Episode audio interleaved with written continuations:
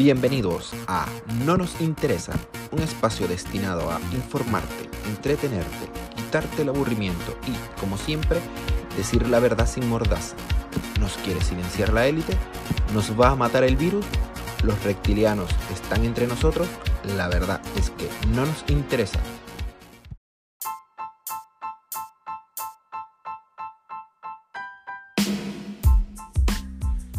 Muy buenas tardes, queridos amigos de No Nos Interesa. Bienvenido a otro episodio. Bienvenido a este podcast con libertad de expresión y con libertad de decir todo lo que se nos ocurra, siempre y cuando mantengamos el respeto. Hoy tenemos una entrevista bastante interesante con nosotros, gratis, un dirigente venezolano que está cansado de las divisiones, que está cansado de las peleas y que está cansado de que todos se apunten en los fallos y ninguno se apunte para proponer soluciones. Mucho gusto, Luis Ratti, ¿cómo estás? Hola, ¿cómo estás, hermano Jesús? ¿Cómo te ha ido?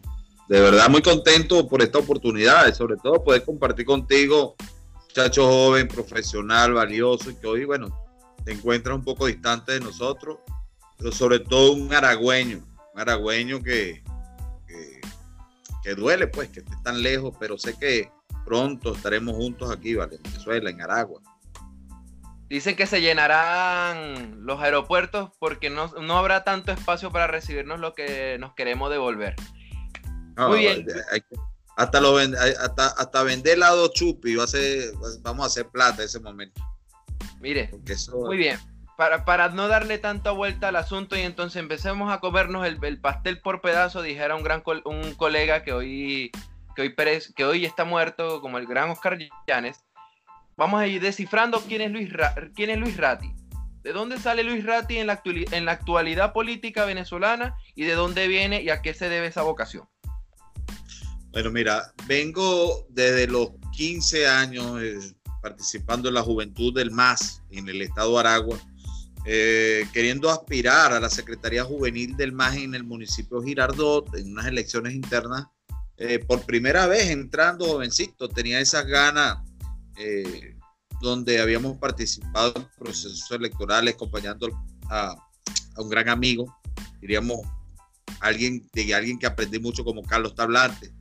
Eh, aquel tiempo Hidalgo Bolívar era gobernador del estado de Aragua y empezamos en esa elección interna del partido y ahí empecé a, a, caminar en lo que era la política. Por supuesto, debo recalcar algo, no era fácil porque evidentemente el sectarismo ha permanecido durante muchos años y eso es lo que ha llevado a Venezuela a esto que estamos viviendo hoy, cuando hay grandes eh, hombres y grandes mujeres con ganas, con dones, con talento y que se le bloquee la posibilidad de demostrarlo. Eso nos llevaba a una lucha día a día, tratar de tú poder superar a otros compañeros de manera interna. Sin embargo, eh, bueno, fueron pasando los años, digamos el 98, por supuesto el MAS, con casi, como casi toda Venezuela, apoyó a, a Chávez a la presidencia de la República y de ahí viene un proceso de división del partido del MAS.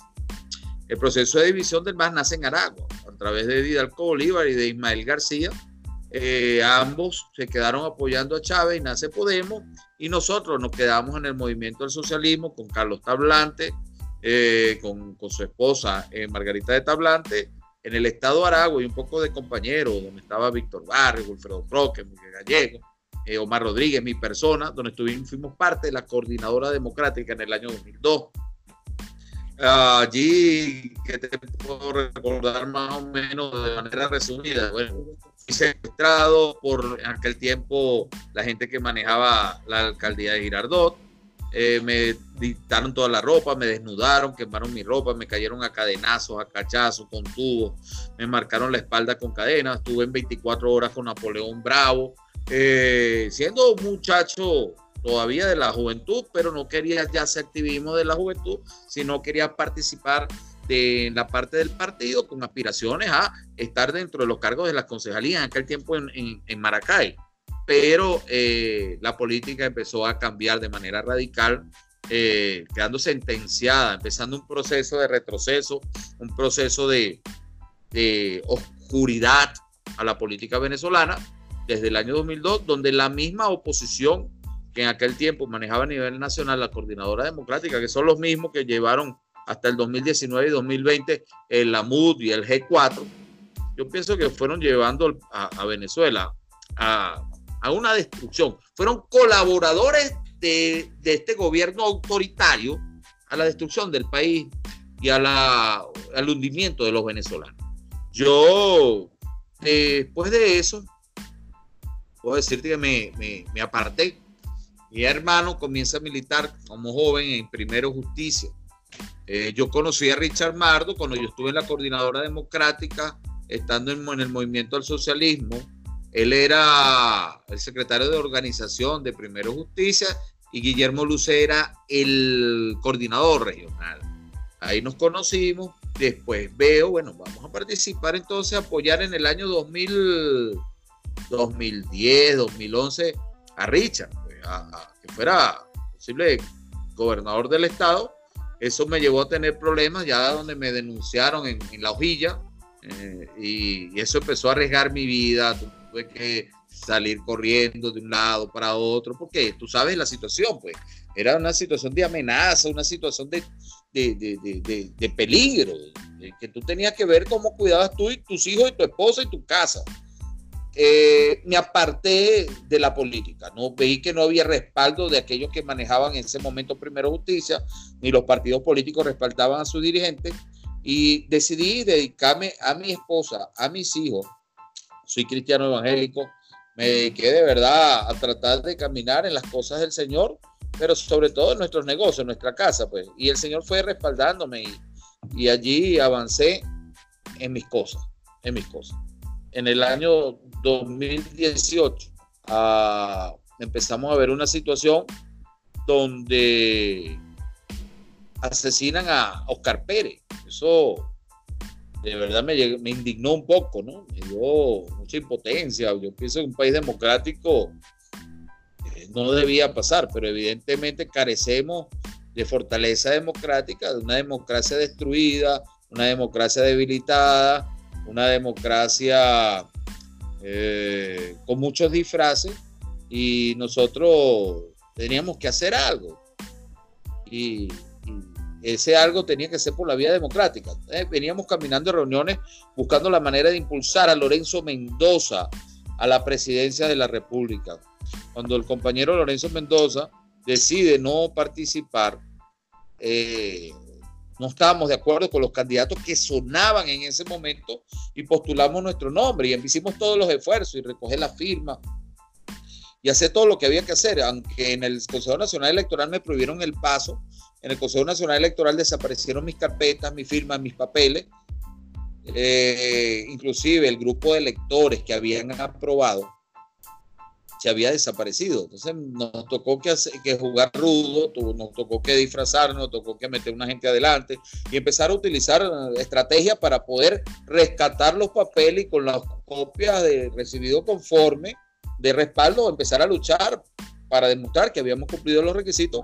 Y el último día, a las 8 de la noche, casi 7, 8 de la noche, eh, después que teníamos dos semanas, día y noche, estando allí demostrando que habíamos cumplido los requisitos, que aparecieron, gracias a Dios, nuestros requisitos, nuestra carpeta, logramos que aceptaran la candidatura. A pesar de, digan lo que digan, siempre nuestra intención fue demostrar que somos diferentes, que no queremos a este gobierno, que queremos demostrar que ya basta de los mismos personajes en la política, basta de los mismos dirigentes, basta de las mismas decisiones repetidas que han llevado a vivir un ciclo un círculo vicioso y los venezolanos son los afectados. Yo pienso que sí habemos personas, habemos jóvenes, habemos hombres, habemos mujeres diferentes, que creo que tenemos mejores capacidades, mejores talentos, mejores, mejor corazón, mejores ganas, eh, más ganas que, que muchos de los que han llevado o, han llevado la batuta de la política venezolana. El problema es quienes han manejado la política venezolana. Han parcializado, estoy en contra de, la, de, esa, esa dos parcelas en Venezuela dentro de la política, eh, creo que no es justo. Creo que sí creo en la unidad, convencido, pero creo que hay diferentes criterios. creo que hay diferentes pensamientos y creo que todos podemos aportar un grano de arena. Cada uno tiene una idea que si engranamos todos podemos hacer una gran máquina, una gran maquinaria eh, democrática que pueda desplazar al gobierno de los, de los espacios que ellos ocupan. Sin embargo, todos empezamos a atacar la cabeza que es Maduro, que Maduro, que Maduro, que Maduro. Y, y, Maduro, nadie quiso participar en el proceso presidencial, pero Nicolás Maduro eh, tiene una gran cantidad de alcaldes hoy en Venezuela. Y te pongo un ejemplo. Maduro tiene 300 alcaldes. Bueno, son 300 alcaldes que sostienen al presidente. Vamos a sacar esos 300 carajos que evidentemente son 300 corruptos, 300 bandidos que no han hecho nada por el país y que nosotros podemos y tenemos las personas que puedan ocupar esos espacios, ocupar los espacios de las gobernaciones, pero ahorita debemos ocupar los espacios dentro de la Asamblea Nacional que evidentemente desperdiciamos una gran oportunidad en el 2015 porque fueron los mismos personajes que desperdiciamos oportunidades en años anteriores. Para ir desglosando todo, lo que, todo lo que nos estás diciendo, mencionaste aragüeñidad, que es, un que es un sentimiento y un significado bastante marcado, sobre todo por los dirigentes que mencionaste antes, Hidalgo Bolívar y, y Carlos Tablante. Yo, en mi particular, tengo 28 años y no recuerdo nunca, nunca, un gobernador que haya tenido, o gobernadores y dirigentes dentro de los barrios, tan identificados con el Estado, con la región y con el municipio como los tuvo en su momento Carlos Tablante y Hidalgo Bolívar. mencionaste el entendimiento, ya no hay un entendimiento en Venezuela. El que había antes en Venezuela, donde, las, elecciones era el las elecciones eran el domingo, terminaba ganando el copellano o el adeco, igual el copellano y adeco de base terminaban tomándose la misma cerveza o la o terminaban tomando cerveza en la primera esquina de la licorería abierta porque se terminaba el toque de queda. Eso yo lo recuerdo, a pesar de que tengo 28 años, mi abuela siempre me contaba eso. Entonces queda marcado de que eso se olvidó. O lamentablemente nosotros lo, nosotros lo hemos olvidado.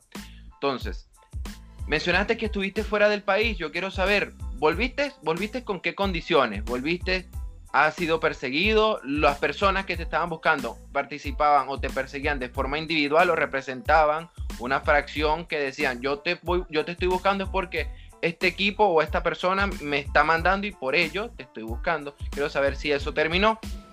Y mencionaste las elecciones de alcalde. Eh, sí, es verdad, el PSUV tiene muchos alcaldes y otros la etiquetan de ilegal, pero a, la vez, esos que etiquetan esas elecciones de ilegales reconocen a los alcaldes de oposición que están ocupando cargos con autoridades paralelas, por supuesto, pero eso es debido al, poco alcance que tuvo en sus discursos. Yo, yo hoy le, le preguntaría al, alcalde Latillo, Elías Ayet, si todavía sigue siendo parte de Primero Justicia, porque yo estoy seguro que sí, a pesar de que el Primero Justicia se negó a participar en esas elecciones.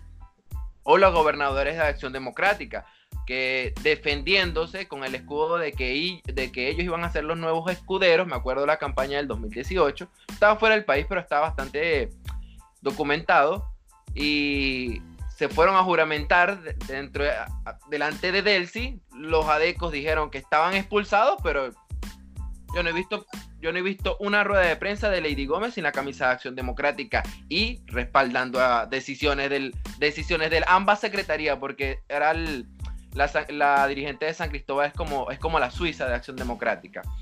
Entonces, le pregunto, propuestas de Luis Racis para las próximas elecciones si van a participar, porque tengo entendido que ahora, eres, ahora dirige ahora dirige el partido Primero Justicia en el, en, el estado de Aragua. ¿Cómo se toma esa decisión?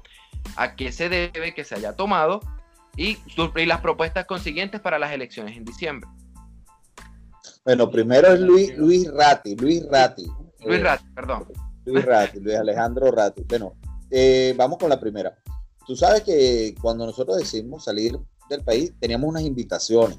Teníamos invitaciones anteriores durante la campaña, que por motivos de campaña electoral, que fue una campaña demasiado corta, tampoco tuvimos el tiempo de poder asistir. Y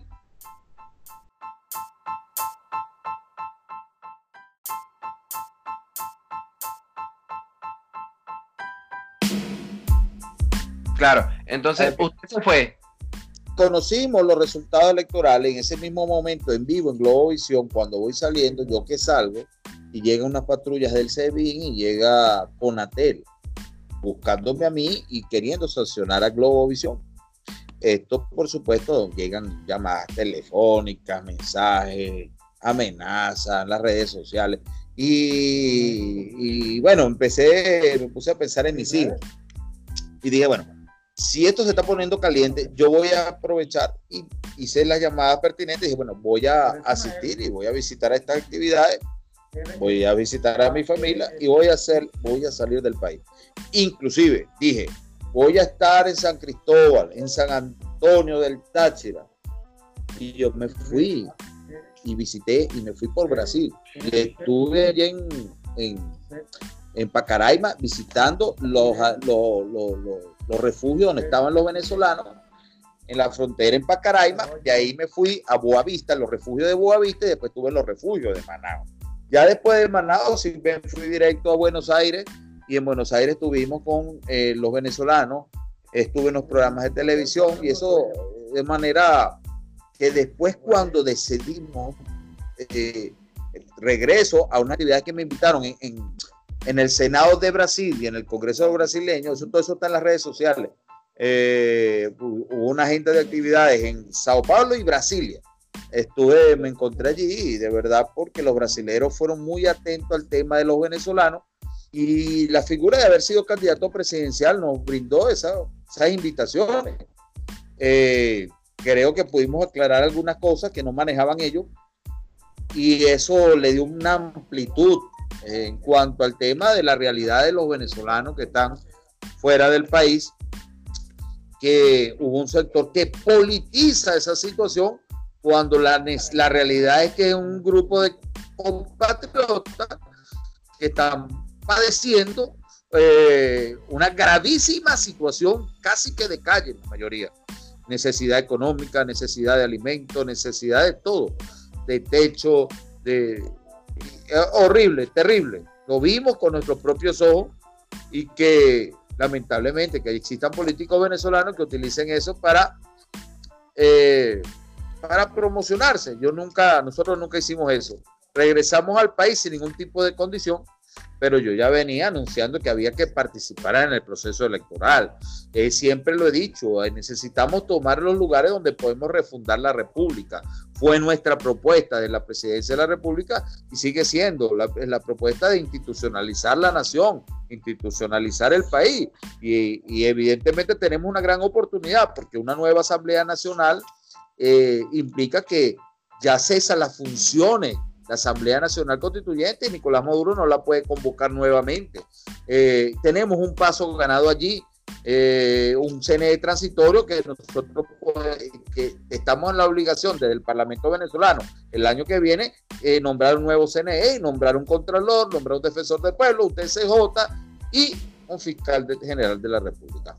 Debemos hacer las cosas de manera correcta, no podemos cometer los mismos errores. Por lo tanto, no hubo ningún tipo de condición. Yo vine con la intención de ser candidato, inclusive eh, estuve trabajando en Aragua buscando el apoyo de los partidos, pero yo me manejaba de manera independiente, a pesar de las puertas abiertas que nos habían ofrecido diferentes partidos políticos. Y cuando vemos la situación que vive Primero Justicia, que decide participar en las elecciones, eh, evidentemente porque un partido que las autoridades estaban fuera del país, haciendo un tipo de política más personal, eh, una política también con decisiones que han sido bastante desacertadas, decisiones erradas, y que la dirigencia del mismo partido decide tomar la batuta y, buscar la manera de que el partido no desaparezca. Y en Aragua, eh, la dirigencia, las cuatro cabezas que manejaba Primero Justicia, tenían el partido bastante secuestrado y abandonada su militancia. Nosotros decidimos dar un paso a esta invitación a conformar parte de Primero Justicia creo que era el partido de los cuales, de lo que analicé, creo que es donde yo me sentía más identificado y, dije, bueno, yo ya estuve, yo intenté hacer, eh, trabajar desde allí, creo que es el momento que ahora sí puedo demostrar que podemos hacer un trabajo bastante diferente. Creemos en que Aragua va a ser, va a volver a lo que fue, inclusive vamos a superar lo que estos hombres como gobernadores aragüeños hicieron, porque no lo podemos negar que la gestión de Carlos Tablante Hidalgo fue una maravillosa gestión y los primeros dos periodos de Hidalgo Bolívar también fueron excelentes. Tuvimos un estado de Aragua maravilloso en seguridad, en educación, en salud, en deporte, en cultura, un Aragua impresionante, impresionante, y que podemos hacerlo mejor. Eh, vamos a caminar hacia eso. Vamos a, demostrar que Aragua somos todos, vamos a demostrar que podemos hacerlo, pero había que dar un paso. Y lamentablemente, bueno, hay compañeros de Primero Justicia que se quedaron de, del lado contrario, llamando a la abstención, pero en estos momentos la información que yo manejo del día de ayer es que Richard Mardo y José Ramón Arias se incorporaron al partido La Fuerza del Cambio de Capriles Radowski aunque le han dicho a sus dirigentes y han llamado a las estructuras que se, que se quedaron con nosotros en el partido, la están llamando diciéndole que ellos van a recuperar el partido, cosa que es mentira, porque ya la sentencia fue una sentencia plena, una sentencia firme. Y, y bueno, yo creo que debemos hablarle claro a la gente y no mentirle más ni manipularla. Si ellos decidieron irse la Fuerza del Cambio, bueno, buenísimo, porque la Fuerza del Cambio va a participar en estas elecciones. Ahora, ¿debemos ir en unidad? Sí, creo que sí. Creo que sí. ¿Se está logrando? Esperemos que se logre. En Aragua vamos a hacer todos los esfuerzos para que eh, la, eh, eh, este gobierno salga de una vez por todas. Creo que este 6 de diciembre, de 6 de diciembre significa, es el primer paso real, firme y verdadero para la salida de este, de este gobierno autoritario, autoritario. El año que viene hay elecciones y, los resultados de esta, asamblea, esta elección del 6 de diciembre van a reflejar la salida de una gran cantidad de gobernadores y una gran cantidad de alcaldes y los espacios van a ser consolidados. El pueblo venezolano ya no aguanta más, ya no cree inclusive en partidos políticos, no creen en el gobierno, no quieren al gobierno, no creen en un político, pero creen que dice, bueno, ya no sabemos qué hacer. Ya la abstención no ha resultado y la gente que decidió no votar eh, en el 2018 en las presidenciales, tú lo hablas con ellos ahora dicen que se iban a votar. Toda la militancia de Primero Justicia en el estado de Aragua, en todos los municipios, eh, tenían tres, tres, cuatro elecciones sin participar, absteniéndose, y eso lo que estaba era eh, apagando la pasión de, un, de seres aragüeños que quieren salir de esta situación que son dirigentes reales y genuinos en los municipios y en las parroquias y que, oye, vale, le estás apagando la oportunidad de que ellos logren eh, avanzar en, su, en sus proyectos políticos y en, y en, ese cambio en los municipios, porque evidentemente también hay que cambiar eh, la situación política y, y, de gobierno en cada municipio del país. Y estos dirigentes estaban siendo realmente neutralizados. Entonces, por eso es que lo, la gente del gobierno, sin tener liderazgo, en ningún municipio, en ningún estado ocupan los espacios. Entonces, por eso en Aragua estamos, vamos a trabajar para demostrar que esa no era la manera, que la manera es a través del voto y que la manera es a través de seamos los, los mismos aragüeños, que demostremos que Aragua es opositora, que demostremos que Aragua a través de la democracia va a salir de este gobierno. Vamos a aportar lo que nos corresponde como aragüeños para, la, para este proceso de salida este gobierno que Venezuela ha decidido cambiar de una vez y para siempre. Bueno, mencionaba, creo que era Allende, eh, creo que era Allende, el expresidente chileno, que un joven que no es de izquierda era contra una persona, un joven que no es de izquierda, era contradictorio a su propia naturaleza. Mencionaste un pasado masista, mencionaste un pasado con, el, partido Movimiento al Socialismo. Hoy te encuentras dirigiendo el, partido Primero, Justicia en el estado de Aragua. Es un partido de origen cristiano, más de centro izquierda que la izquierda que pregonaba en el MAS. Yo le pregunto a Luis Ratti, a Luis Alejandro, si él va a ser candidato el, el 6 de diciembre o si va a levantarle la mano a alguien. ¿Y con qué ideología va a legislar? ¿Con la de izquierda, con la de derecha, con la de centro, con la de arriba, con la de abajo? Bueno, primero que nada, cuando yo ingreso en el MAS, el MAS era un partido netamente democrático. Nunca se, a pesar de que sus nombres, sus siglas eran Movimiento al Socialismo, cuando yo entro en el MAS, ya esa estructura de ideología de izquierda no existía. Era un partido netamente de centro, de descentralización, participación, pluralidad, evidentemente la descentralización se logra en Venezuela pues, a través del movimiento socialismo y la lucha que inició Carlos Tablante Hidalgo y algunos compañeros en otros estados. Eh, eh, mejor muestra de democracia la llevó el más en ese tiempo. Y primero justicia en Aragua eh, empieza y crece eh, a través de todos esos militantes masistas. O sea, no vienen de Júpiter ni vienen de Marte, güey. Y mucha gente dice que yo no fui primero justicia. Busquen en la hojilla, busquen en internet. Milité y tuve al lado de Richard Mar, de más, hasta su carro le manejaba, para que sepa. Sí, estuvimos allí, pero porque creemos que había una similitud en esos tiempos democráticos y establecerlo a través de lo que es los estatutos y, la ideología de primero dice que, se, que hablamos de un centro humanismo. Soy cristiano evangélico.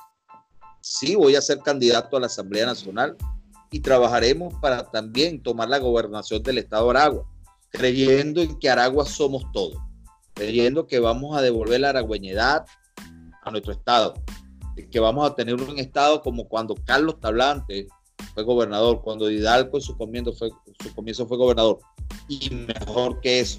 Eh, pero voy a legislar, voy a legislar como cristiano evangélico, manteniendo, por supuesto, el lineamiento del Partido Primero Justicia, porque soy militante de Primero Justicia.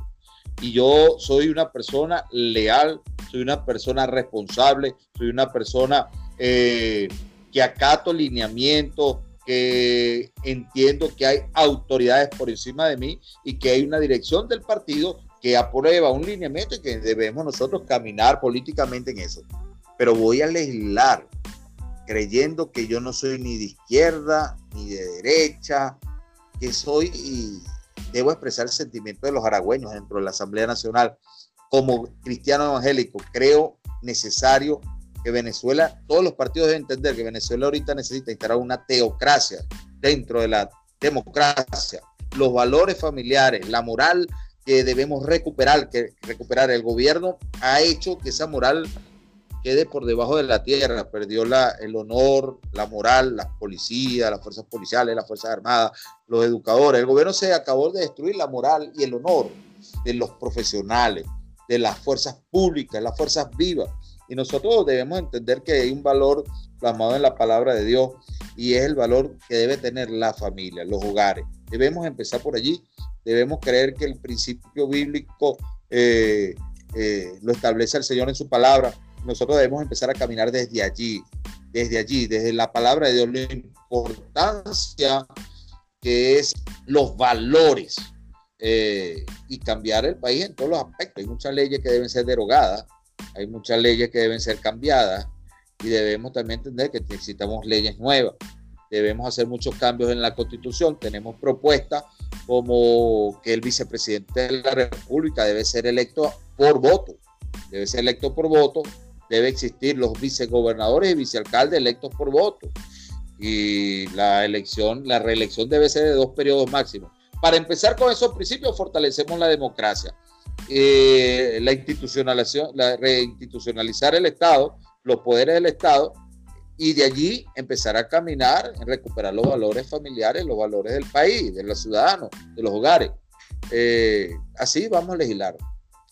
Yo voy a caminar a través de la palabra de Dios, voy a caminar creyendo y defendiendo los valores familiares, la seguridad de los niños, de las niñas, de los, hombres y de las mujeres como matrimonio, como familia, como, como a los profesionales, a los trabajadores y a cada ciudadano en general.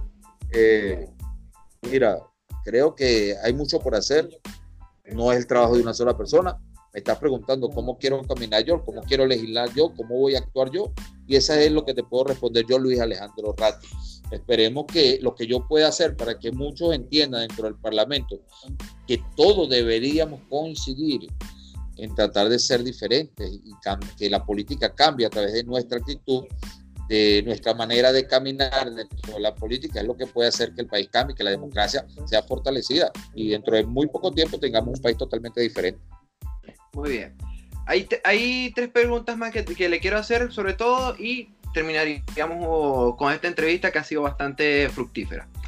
Una, el electorado participante vamos a poder participar los que estamos en el extranjero con respecto a las condiciones que se le tienen que, que le tienen que pedir al CNE porque está difícil todavía que tenga credibilidad esta, esta posible elección que los dirigentes están pregonando para que participen.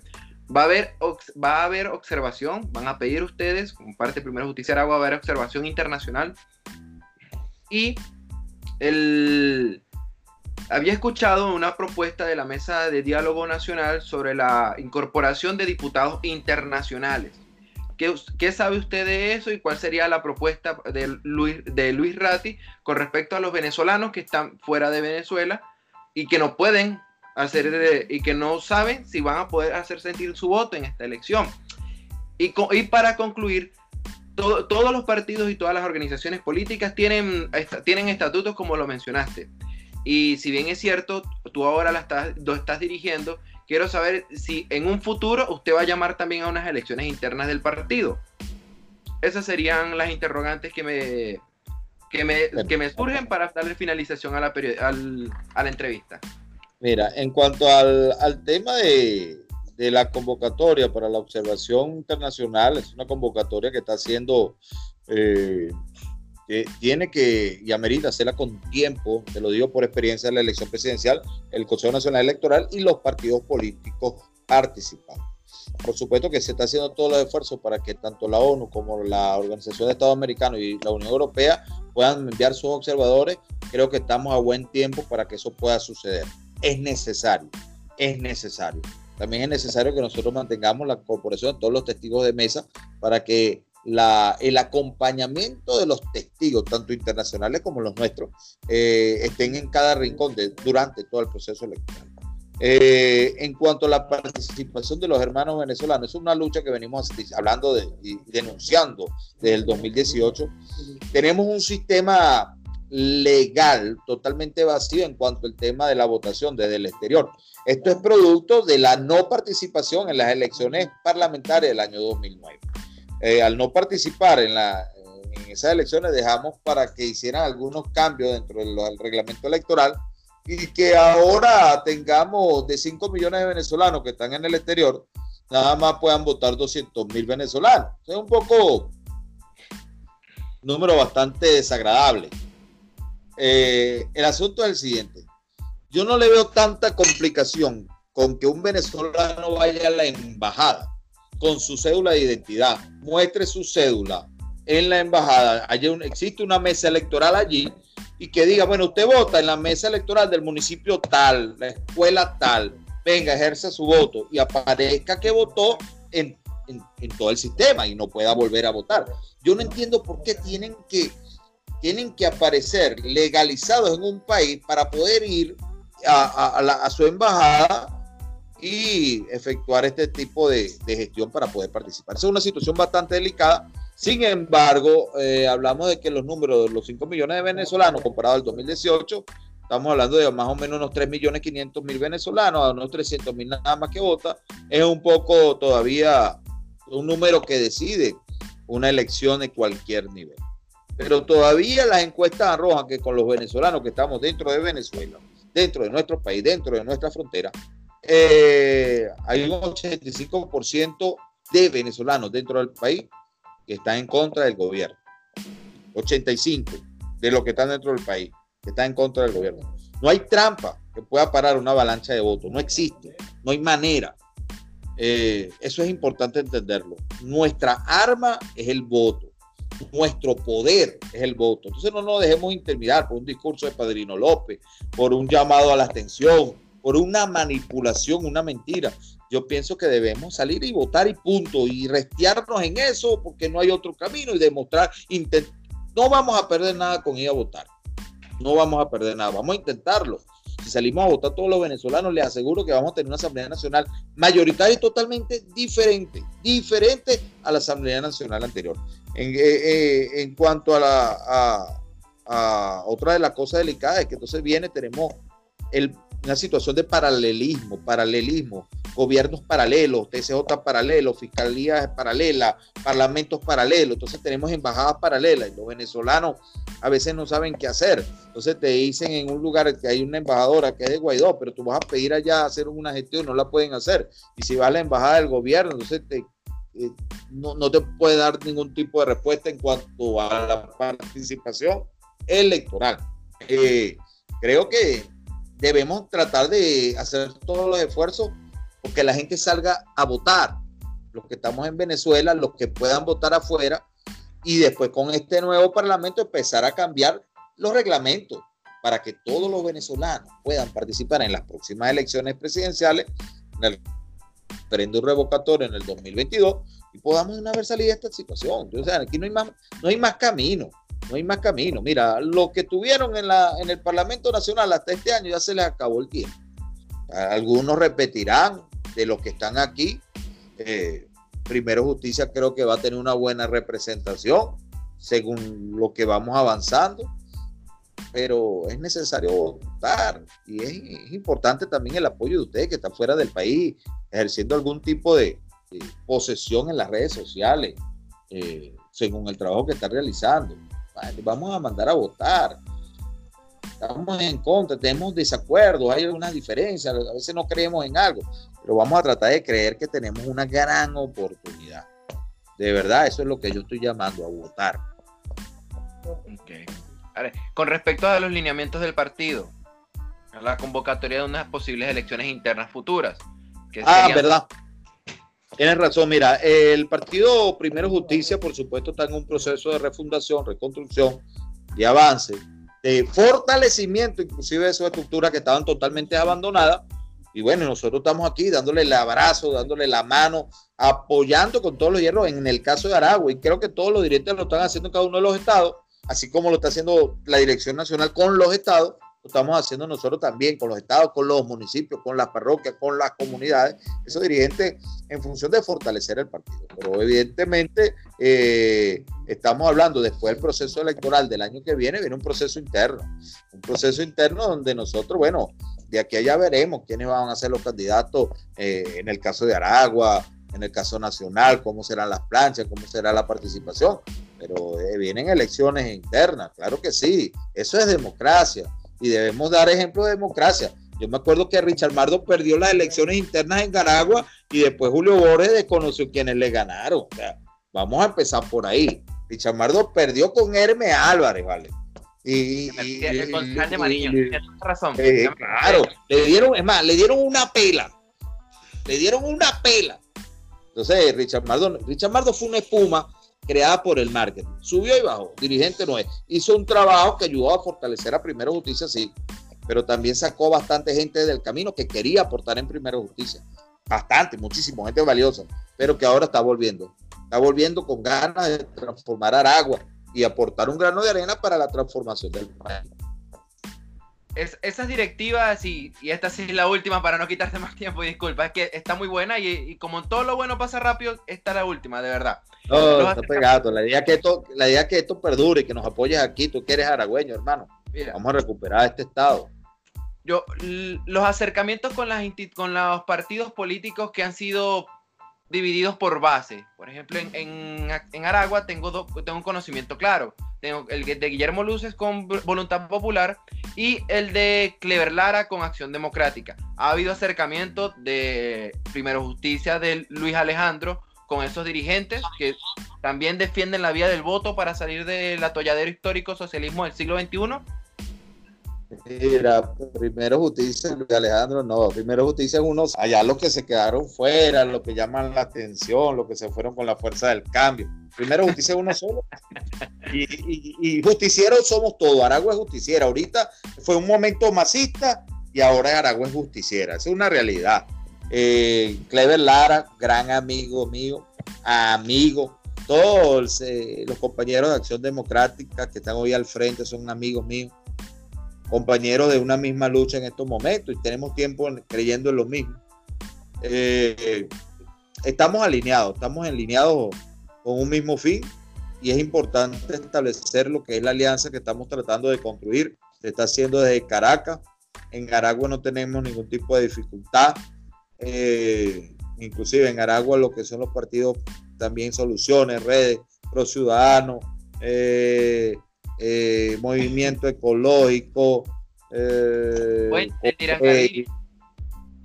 mira, no lo he visto, ¿sabes?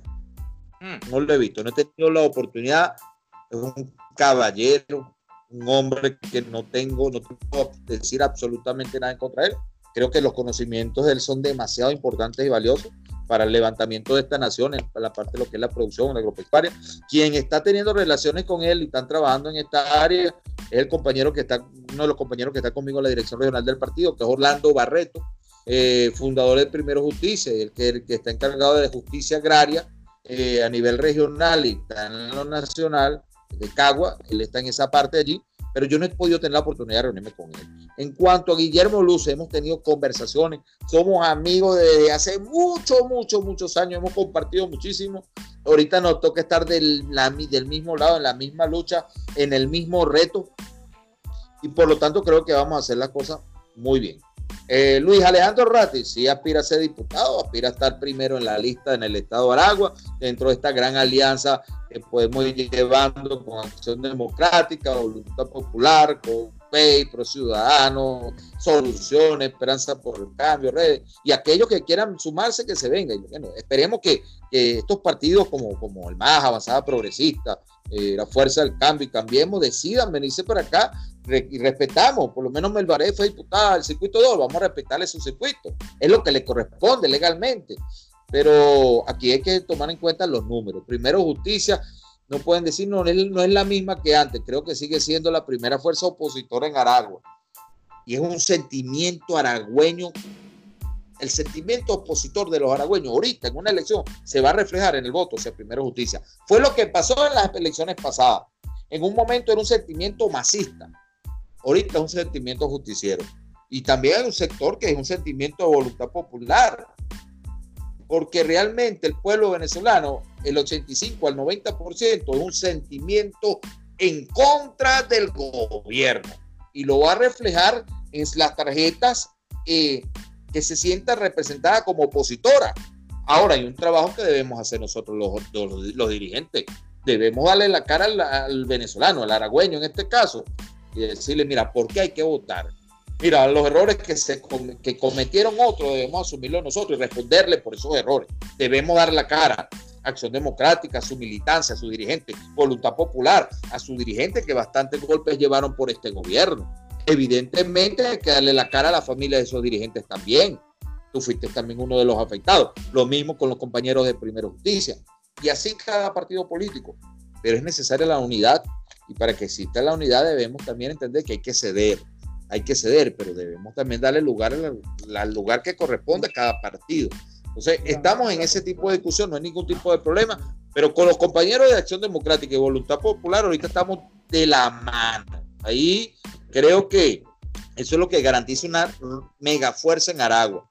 La alianza que tenemos ahorita con Voluntad Popular, con COPEI, con Acción Democrática, Soluciones, Pro Ciudadanos, Movimiento Ecológico, es una alianza que se está manejando a nivel nacional y es una alianza que evidentemente va a reflejar unos resultados muy positivos a favor de los venezolanos, a favor de la democracia y a favor de la salida de esta crisis en el país.